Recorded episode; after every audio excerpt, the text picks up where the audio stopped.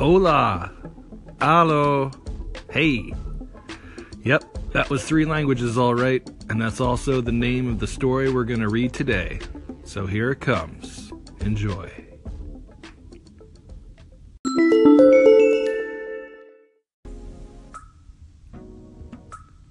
One day, an elderly European nobleman sat down to get his affairs in order. He had only one child, a frustrating young man who refused to study. The father left his desk to fetch the lad from his bedroom. Hark, my son, try as I will, I can get nothing into your head. This must change. Thus, I am forced to place you in the care of a celebrated master, who shall see what he can do with you. The youth was sent into a strange town, and remained a whole year with the master. At the end of this time he came home again, and his father asked, Now, my son, what have you learned? Father, I have learned what the dogs say when they bark. Lord have mercy on us, cried the father. Is that all you have learned? I will send you into another town to another master. The youth was taken there immediately and stayed a year with the new master. When he came back, the father again asked, My son, what have you learned?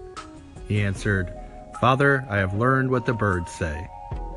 The father fell into a rage and said, Oh, you lost young soul, you have spent two years of precious time and learned nothing.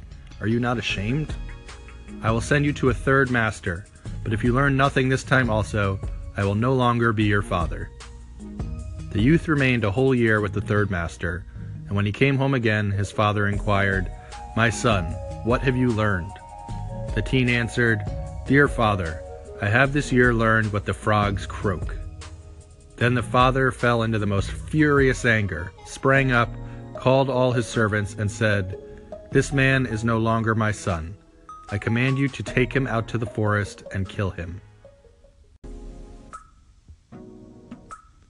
They took him to the wood's edge, but when the time came to kill him, they could not do it out of pity. Instead, they agreed to let him go if he promised never to return. And so the youth wandered on.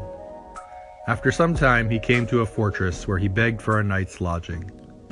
Yes, said the lord of the castle, you may spend the night down there in the old tower, but I warn you, it is quite dangerous, for it is full of wild dogs, which bark and howl without stop, and at certain hours a man has to be fed to them, whom they at once devour. The whole district was in sorrow and dismay because of these wild dogs, and yet no one could do anything to stop this. The youth, however, was without fear, and said, Just let me go down to the barking dogs, and give me something that I can throw to them. They will do me no harm. The Lord agreed to these terms and gave him some food for the wild animals, and had his staff bring the lad down to the tower.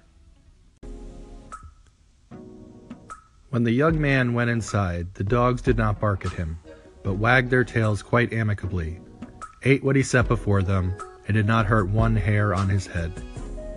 The next morning, to the astonishment of everyone, he came out safe and unharmed, and said to the lord of the castle, the dogs have revealed to me in their own language why they dwell there, and bring evil on the land. They are bewitched, and are obliged to watch over a great treasure, which is below in the tower. They can have no rest until it is taken away. And I have likewise learned, from our discussions, how that is to be done. All who heard this rejoiced, but none more than the lord of the castle, who promised him land and title if he could prove it all true. So the young man went down to the tower again, and as he knew what he had to do, he did it thoroughly, and brought a chest full of gold out with him. The howling of the wild dogs was henceforth heard no more. They had disappeared, and the country was freed from the trouble. After some time, he got it in his head that he would travel to the king's castle to view it with his own eyes for the first time. On the way, he passed by a marsh in which a number of frogs were sitting croaking.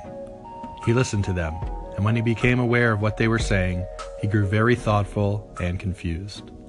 By the next day, he arrived at the largest castle he had ever seen, where the king had just died, and there was great doubt among his court as to whom they should appoint to be his successor, since he had not one living relative.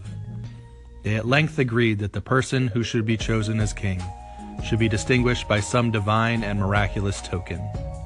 And just as that was decided on, the young lad entered the building, followed by two snow white doves who flew onto his shoulders and remained sitting there. The nobleman recognized this as a sign from above and asked him on the spot if he would be king. He was undecided, not knowing if he was worthy of the title, given what his father had said and done to him just a few days earlier. But the doves counseled him to accept the honor, and at length he said yes. Soon a ceremony was held to officially transfer the power of the kingdom into the hands of the young lad, and thus was fulfilled what he had heard from the frogs on his way.